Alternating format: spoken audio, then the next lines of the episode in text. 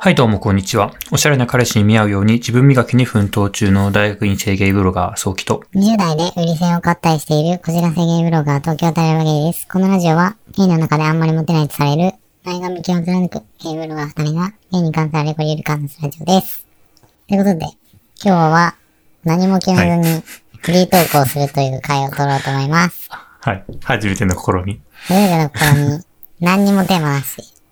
や、なんかこれまで、うんなんかラジオとか撮るとき絶対テーマ決めてて、うんうん。逆にこうテーマを決めない、こう、ラジオスタイルを結構批 批判じゃないけど、なん か、 いや、巻き込まないで巻き込まないで。うなんかそういう話したじゃないですか。ーん、したか、でもさ、うちらゆとたわ好きじゃん。あゆとたは好き。ゆ、なんか好きなラジオってやっぱなんか、こうゆるっと始まってゆるっと終わらない。そうですよね。はい、じゃあ今からこれについて話しますとかじゃないんですよね。 そう だね。全然今までそういうことやってこなかったから、あ、でもなんかね、ちょっと報告したいことがあって、はい。なんか前コロナ禍でこれやったらいいんじゃないかみたいな自話だったじゃん分磨きの回ですかそうそうそう、自分磨きのは回いで。はいはい。で、僕一個ね、昨日気づいたんだけど達成してることがあって、はい。なんと、タラレバさんの足がめちゃくちゃ綺麗にな、なりました。おー。なんか、おめでとうござこれいます。ありがとうございます。なんかあの、気づいたきっかけ、昨日脱毛行ったんですよ。はい。行って、なんで脱毛しようと思い始めたんですかみたいな感じで言われて、はい。店員さんに。うん。なんか3回目だったんだけど、いつもの担当の人と違う、店長みたいな人が担当になったかああ、ら、はいはいはい。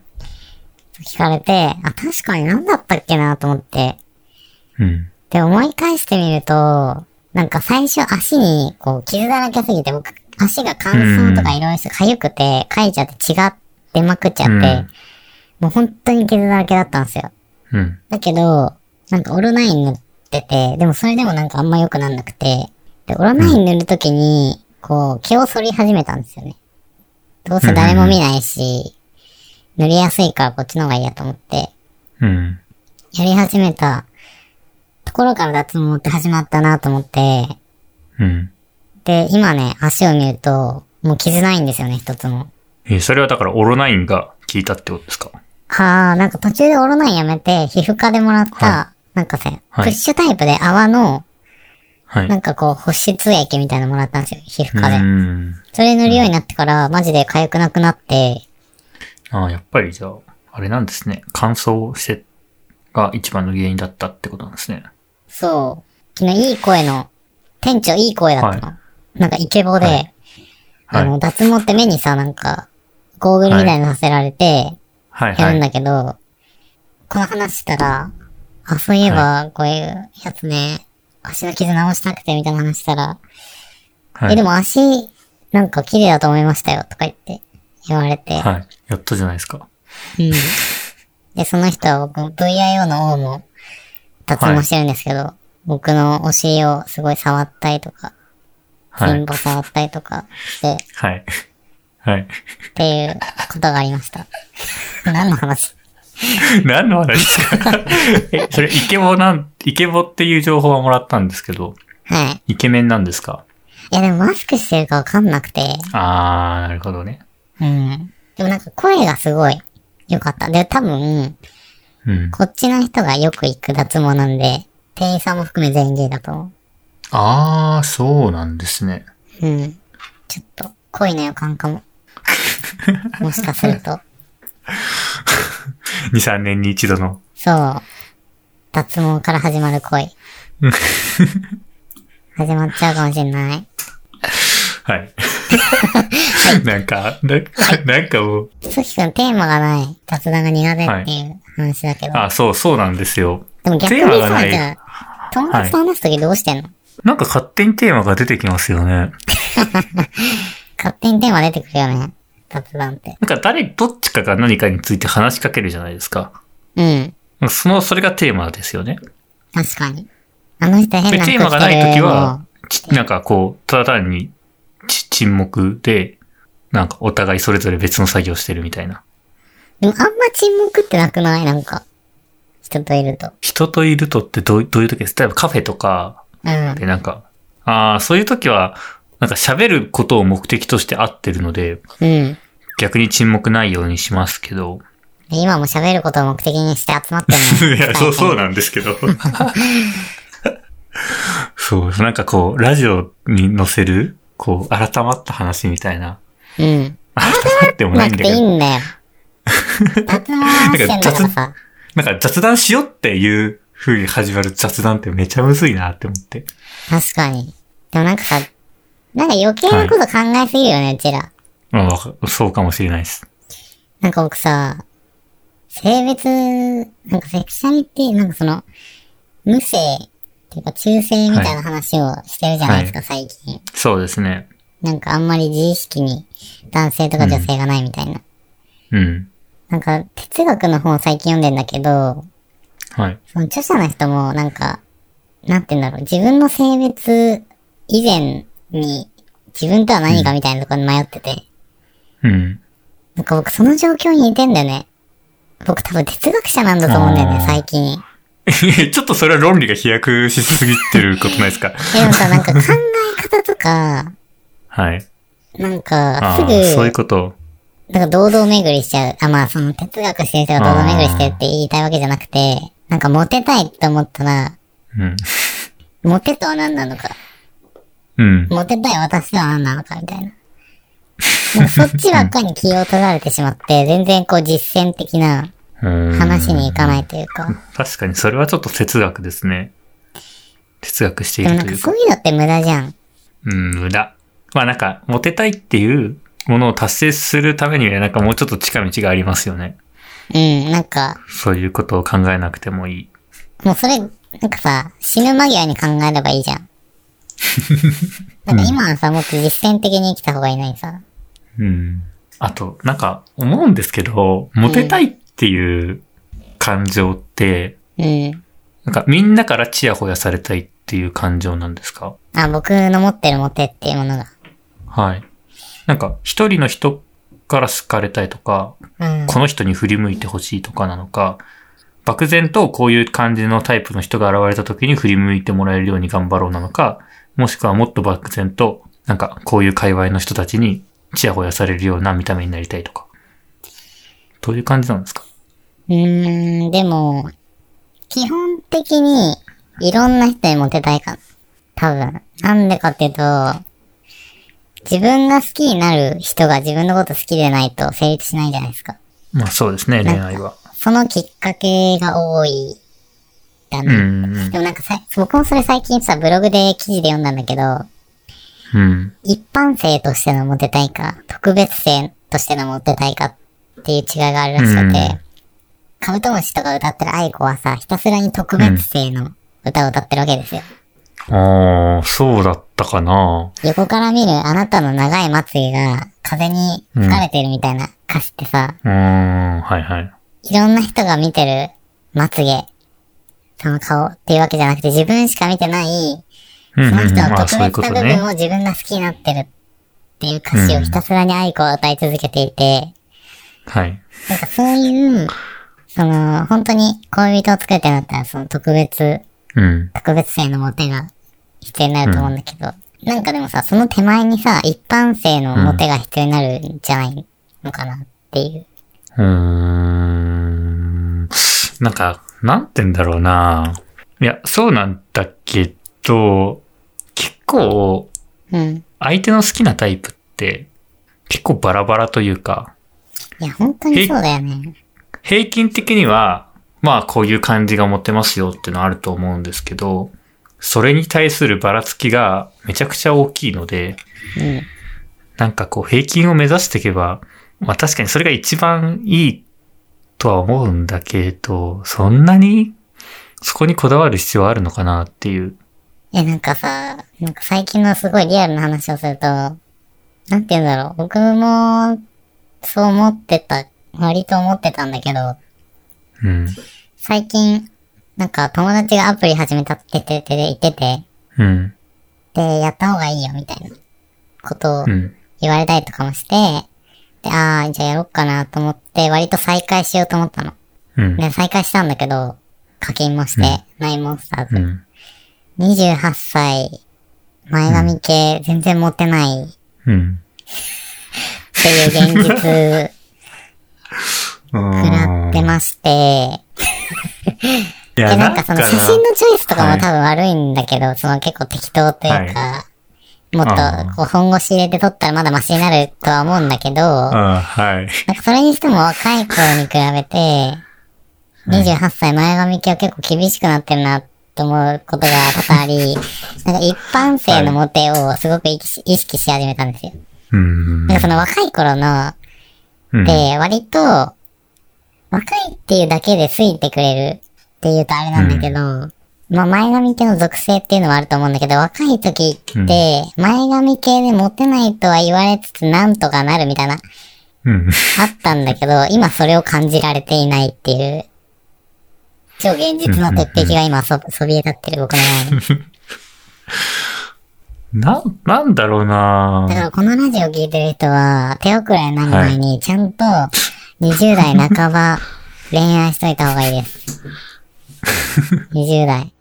なんか僕的に思うのは、そんなに容姿、容姿というか、髪型でこんな変わるのかなとか思ったり。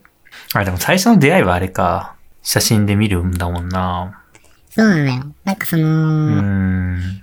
アプリっていう部分で、その一般性のモテっていうのが、確かにそなうんかか必要もし不れ可ない。欠なものになってしまっているっていうのが多分問題なんだろうね。あ、確かにそうですね。なんか僕も多な分、んかまあ、、そうごめん、どうぞう。んごめんなさい。やっぱり、特に東京とか人がめちゃくちゃいるので、まずとりあえずじゃあ、会おうってなった時に、最低限見た目が、まあまあ、タイプの人と会うじゃないですか。うん。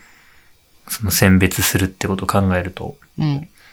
確かにそうなった時に、結局は中身とか、そのフィーリングとか波長が合うかとか、そういうところでなんか見た目のうんぬんかんぬんって結構飛び越えられると思うし、と僕は思ってるんですけど、うん。でも、最低限その見た目のやつをクリアしないと会ってさえくれないので、そう考えるとやっぱり一般性としてのモテは必要になってきますね。 えー、めっちゃ結論悲しい結論なんだけど、まあちょっと現実っぽいんだよ ね。その、例えばう、んその雑毛の人とか、うん。なんか割と話し合うな、みたいな、心地いいな、うんみたいな、ちょっと思って、うん。なんかそっから恋愛って別に発展するかもしれないじゃんっていう、うん。そう別に全然好きじゃないけど、うん。かもしれないっていう風に感じられたのね、昨日。うん。だけど、それをネットを返してしまうと、まあお互い何もないですよね。その、そうです画よ像をね。見ただけだと何もないっていう、何かあったかもしれない二人の間に何もないっ ていう、判決を下してしそうまなうんってですいうよことねがありますよね。なんか僕のブログの名言にですそうなんねで、すよ 自分で名言っていううんのね。名言があって、はい。その、会ってしまうっていうことはもう会わないっていうことを決めてしまうっていうことでもあると思うんですよ。ああ、はいはいはい。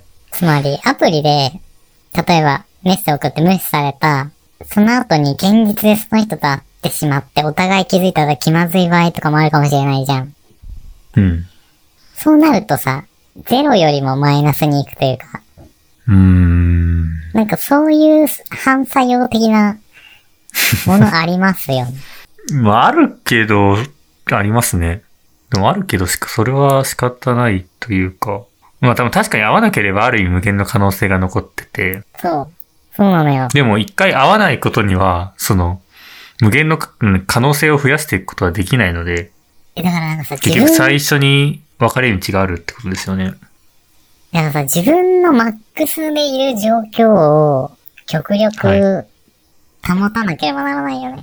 うーん。打率を上げるわかんないけど、その、みんなそんなブレ、なんか誤差ないのかななんかその、自分のさ、このステータス、なんか自分ではあると思ってるけど、他人からするう、と別にないのか。今コンディション調子いいなっていう時と 何のコンディションですかそう顔とかさモテのコンディションですかそうそうそう顔、そう。あー顔のコンディション。うーん。でも、ソキくん、やっぱ前より、1年ぐらい前より、もっさり感なくなってるから、いや、なくなりましたよね。最近なんか YouTube とか見てて、なんか、なんか自分いい感じじゃないって思い始めま した。だってさ、1年前のソキくんでいけなかった人が、はい。今のソキくんでいける人もいるかもしれないじゃん。あ、そうかもしれだなけい。ど、1年前に会っちゃってたらさ、ああ、そういうこと。っていうさ、あるじゃん。な、なるほどね。だからマックスの状態で会いたいってそういうことですね。なんかむずくねそこあーら辺。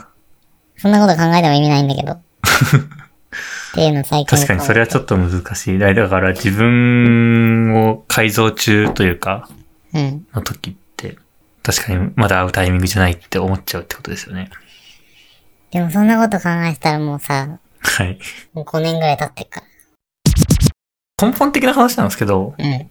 タラエバさんってなんでモテたいんですか恋人が作りたいんですかうん。てかなんか、あわかんない。あもう最悪かも、そそうなんれ。でそすねれ今考えたら結構最悪な理由が出てきた。な んか、何すか最悪な理由って。誰かとそろそろ付き合わないと、はいも。っとやばい人間になっていくって思ってい。や、そうなんですよね。なんか、タラエバさんからそういうことを感じてて、僕は。い何それ怖っ。や、それが悪いってことじゃん、わうん悪い、悪い、いいっていうのは別に僕が決めれることじゃないし、正解はないと思うんですけど、なんか、えそれって、なんか、それだと、なんか、す好き、人を好きになることってなかなか難しいんじゃないかなって思って、そなおれさらな。。それな。でもさ、どうす んのじゃあもう何も手の内いはやなくそうななんっちゃう。いやそうなんですよね。そうなんですよね。 自分のためにですら行動もでき、しないってなったらさ、うーん。えになる誰かと一緒、はい。うん、何ごめんなさい。だ、誰かと一緒になっとかなきゃやばいっていうのは、うん。どういう、どういうことなんですかえ、なんかさ、心すさんでくんだ よね。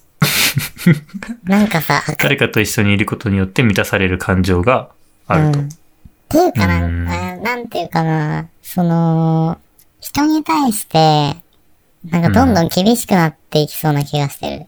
なん人っか、ていうのはその恋愛対象と人。てか全ての人間。そんな影響するんですね。ひも手の友達と話してたこの前。はい。なんか LINE で、なんかいろいろあって、なんか窮屈だよって言われて、はい。考え方が。タラレバさんのですかうん、なんか思い当たる節あるなと思って。うーん。あ最近下打ち、それ。うん。下打ちとかもしちゃうしさ。はい。 え、それって恋愛関係あるんです かえ、で もさ、恋愛すると、成長するじゃん、自分が。あこの人のために何かやってあげようみたいな。うもうこのー人のために何かやってあげようみたいな気持ちがマジでなくて、ん。うん。自分のことばっかりになっちゃってる自分が、すごいこのままじゃ良くないなって思って。ああ、なるほど。自己成長のために恋愛がしたい。なんか僕そういうモチベーションはあんまりないんでわかんないんですよえ、ね。どういうモチベーションなの恋人を作る前段階。できる前。えなんだろう。単純に、結構僕って、なんだ、すぐ人を好きになるんで、うん。あ、なんか一緒にいたいなっていう、それだけですね。好きになる。あの人、あの人と一緒にいたいなっていう人が出てくると、じゃあ付き合いたいなってなって、付き合う、頑張って付き合えるようにするみたいなんか自な。もちろ己、ん、うん。自己洗脳はかい何か。いや、それなんか催眠、催眠療法とかじゃなくて、うん。もともとそう催いう、眠療法僕はなんか、え、そう、人を好きになるという感情が催眠じゃないかっていう話ですか自分で自分をこの人は好きになってるっていう、自己催あ眠あ、じ、 あ、まあ確かにそれは、え、でも、自己催眠でもそれ自分の感情じゃないですかで。え、なんで好きになれんのよくわかんない。なんで好きになるか。え、最初、今付き合ってる人どういうとこが好きどういうとこが好きとかじゃないのか。なんか、一緒にいて落ち着くし、うん。もっと相手のこと知りたいなって思うし、うん。え、じゃあ僕昨日の脱毛の人にちょっとそれ思ったのかなちょっと思ったかも。あいつもの担当の人じゃ思わなかったけど。あ、ああ、じゃあ僕はその感情を好きと言いますね。え、でもなんか、そっからさ、次に繋がんないんだけど、もう会いたいとかじゃなくて、本当に気になる人がいたら、うん違うのかもしれないけど、気になったからといって、行動に移すほど好きではないと思う。ああ。僕はその感情があんまりわかんないんですよね。もっと率直にいけるってことはい。なんか、あ、好きだなってなったら、付き合いたいし、他の人と一緒にいるのは嫌だ、嫌だし、みたいな。なんかそういう独占欲みたいな。あ、独占欲ですね。そう。えそれが出てくる。いや、じゃあ結構早い段階でも、はい。ちゃんと好きだなって思う、ちゃんと確信してるってことだよね。はい。あーそこまでこう、いきなり温度が上がれないんだよななんかそ の、上がるときはめっちゃあるんだけど、うーん。基本的には本当に20度ぐらい。ぬるいっすクね。ソぬるい。から、じゃあまあ、それは好きっていう、パラメーターの問題か。かなでもなんかなわかんないんですよね。うん、なんかそんなに対しても、こう、付き合いたいっていう感情がないわ。なんか理性的な感情じゃないですか、多分。それって。うん。うん。タレバさんの付き合いたいっていう感情が、感情的というか、うん。理性で付き合った方が自分にとって良さそうだから、よし、じゃあ人と付き合ってみようみたいな。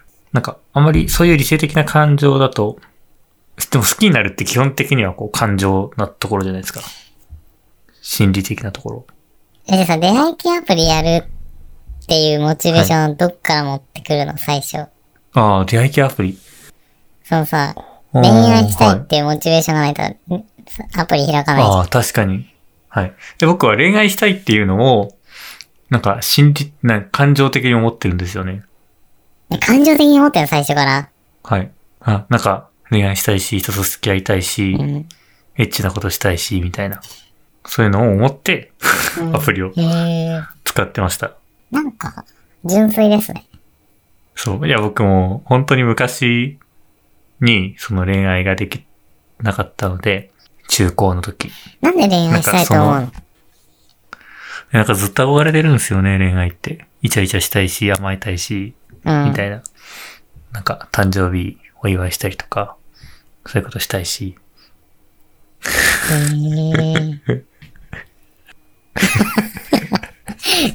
いやー。僕の方がそう、ある意味こう、あれですよね。幼いというか。いや、でもその、え、つまり多分こじらせてないってことなんだよね、それは。そうですなんね。かさ、でも、僕思うのが、わかりやすくこじらせてる人っていいと思うんだよ。その、うん相手に高収入とか、うん。いろいろ求めちゃうみたいな。なんかさ、僕ってもう自分見失ってんじゃん。自分見失いすぎてんじゃん。ん。 やばいよね。でもごめん、なんか自分の話ばっかりになってごめん。いやいや、いいんですけど。なんかでも、そんな恋愛って必要かなって思うんですよね。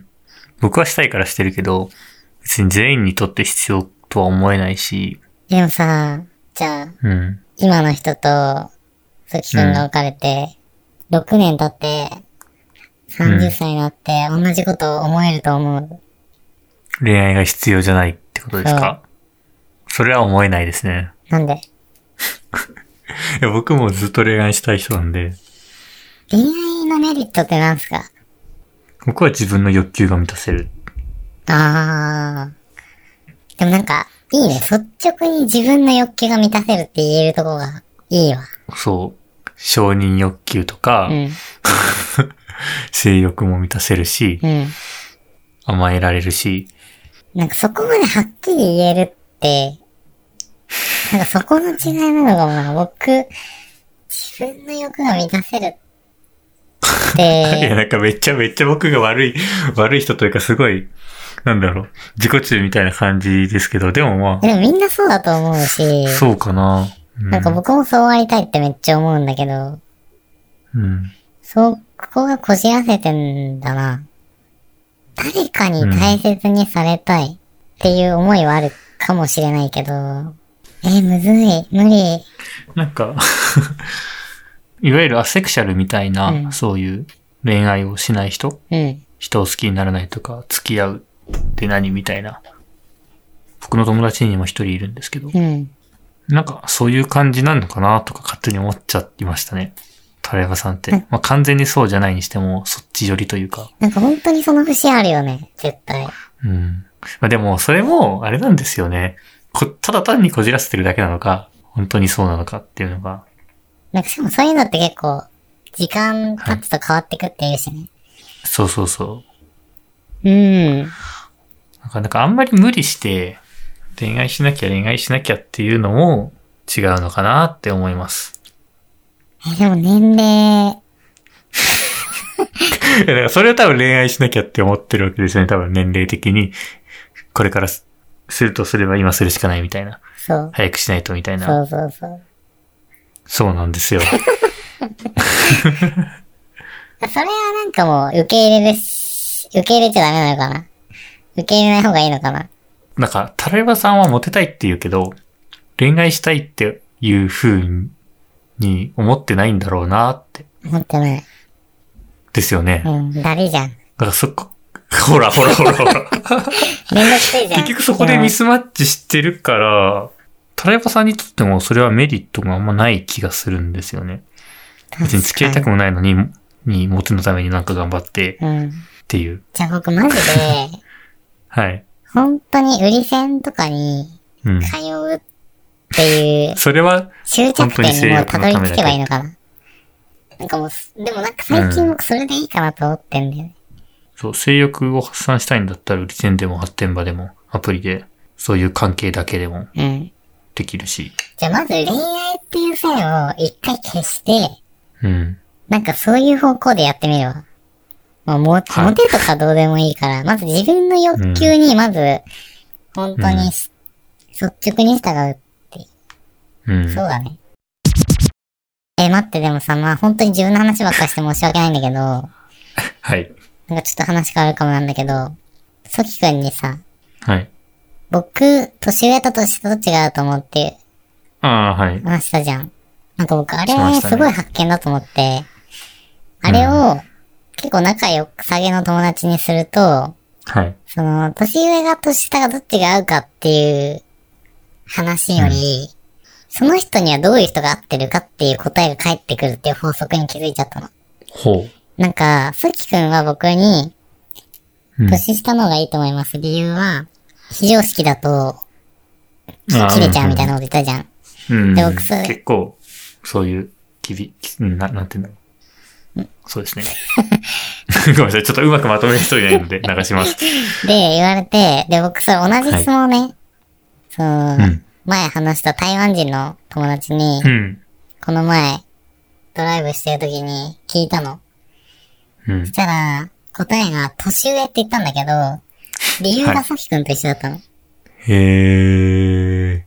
なんか私とか仲いい友達って、変なことするけどやっぱ常識あるじゃんみたいうな。んなん。かそういうとこがないと、あなたは多分、その嫌いになっちゃうというか、あ、無理だわってなっちゃうから、そういう部分がある人じゃないとダメだと思うから、そう、年上がいいと思って言ってて。その常識がある人そうそうそようりそう。、こう、教養がある人っていう意味で。あいや、なんか、多分常識がある。ああ、常識がある人。って言われて、あ、で、それで、うん。紐手の別の友達にもしたんだけど、割と同じようなことを言われて、うん。これすごくないですかえ、だから結局、え、何結局、だから、誰かに年上か年下、自分にどっちが恋人として合うと思うっていう質問をすると、うん。その人に合った恋愛相手がわかるっていう。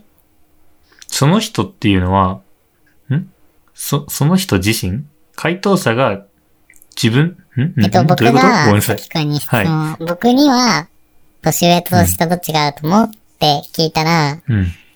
さきくんは僕に、はい。えっ、と、年上年下どっちが合うかっていう話をするんだけど、はいその箱を開けてみると、僕にはどんな人が合ってるかっていう話をしてるって話。簡潔にまとめられてないね。ちょ、ちょっと待ってくださいね。ごめんなさい ね。えっと、何を話そうとしてたんでしたっけ一番最初。えっと、あ、ごめん、なんか全ど然っちが合う話変わったんだけど、はい。僕はなんか、え、どっち、はい。どっちが合うかを話す。怖いちょっと、待な ってくんださいかもう、普通ではありえないエラーが発生してる今。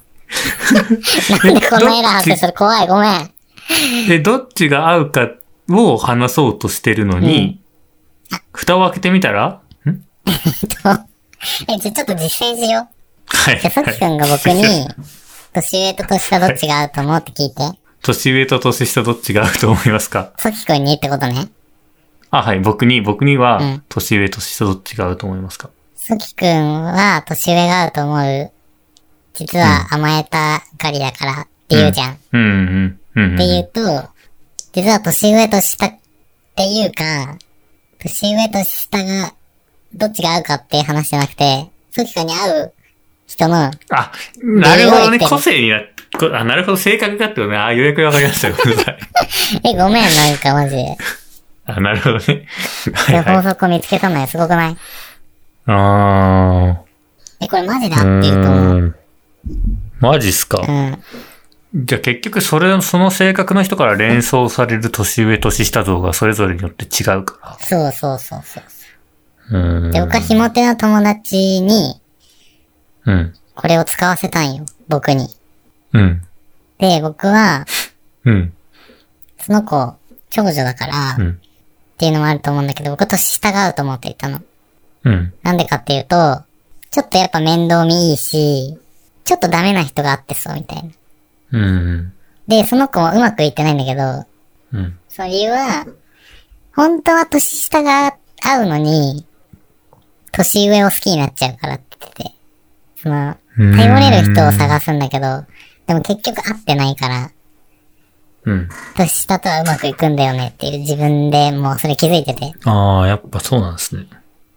ていう法則があるんですよ。すごくないですかおおそうそうそうですね。えこれじゃ僕、僕あんまりピンときてないんですけど。え、 嘘なんでよ。絶対合ってるから。まあまあ、うーん。じゃあ例えば、りんたくんに、年上と年下どっちが合うと思う、ああ、難しいな。じゃあ、りらこさん。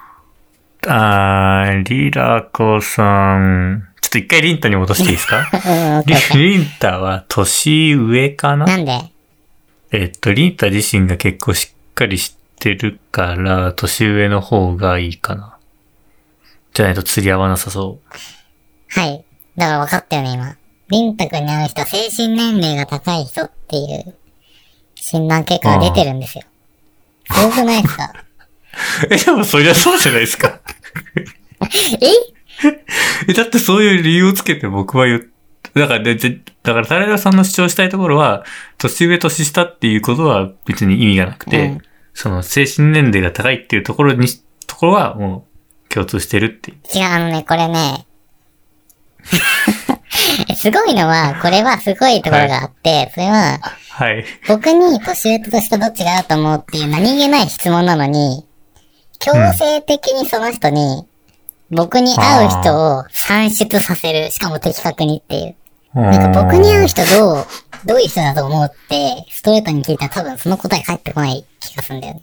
あ、そうでだからす、か年ね。上年下っていう、な、なんだかわかんないけど、めちゃめちゃ制限かかってる、回答の二択に絞られた時に、頭の奥底からひねり出さなければならなくなんないですかああ、なるほどね。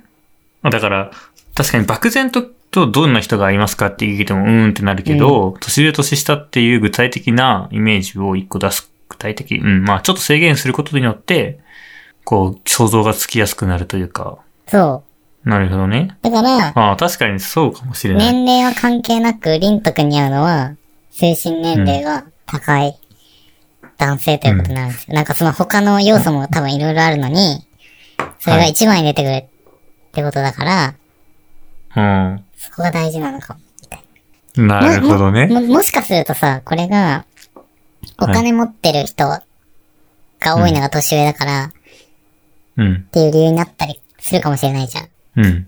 すごい凛とくそうんですねがお金好きでって、うん。な人だったら、うん。年上のお金持ちと付き合うのが合ってると思うみたいな。うん。アドバイスになるじゃん。そしたら、りんたくんが求めてるものはお金ってことになるじゃん。うんそういうこと うんごうん。そういうことになりますうん、ね。だから、りんたくんは主戦度っていう話ですよ。うん。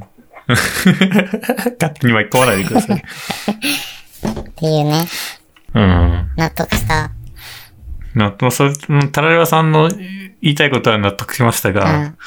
あ、そうだねーぐらいのノリですね え、。これす今ごい発見だと思うんだけど。